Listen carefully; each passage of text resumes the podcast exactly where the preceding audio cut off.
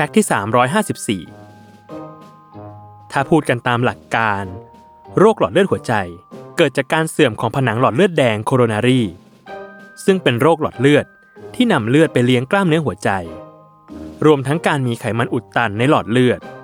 ในระยะแรกนั้น หลอดเลือดหัวใจจะมีการปรับตัวขยายใหญ่ขึ้น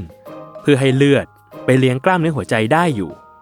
แต่หากยังมีไขมันสะสมในผนังหลอดเลือดต่อไปมากขึ้นเรื่อยๆ จนทำให้เลือดไหลไปเลี้ยงกล้ามเนื้อหัวใจไม่สะดวก และไม่อาจนำออกซิเจนไปสู่หัวใจได้ ก็จะทำให้เกิดอาการปวดเค้นที่บริเวณหัวใจ และนำไปสู่อาการกล้ามเนื้อหัวใจตาย เพราะขาดออกซิเจน และเสียชีวิตได้ มีผลการศึกษาบ่งชี้ว่า ในประเทศไทย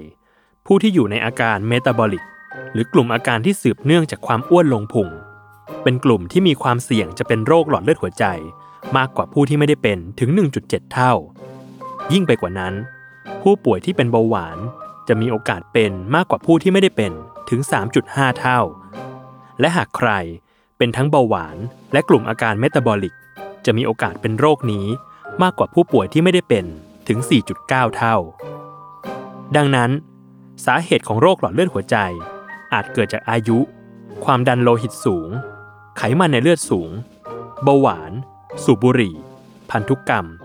รวมถึงโรคอ้วน มีน้ำหนักมาก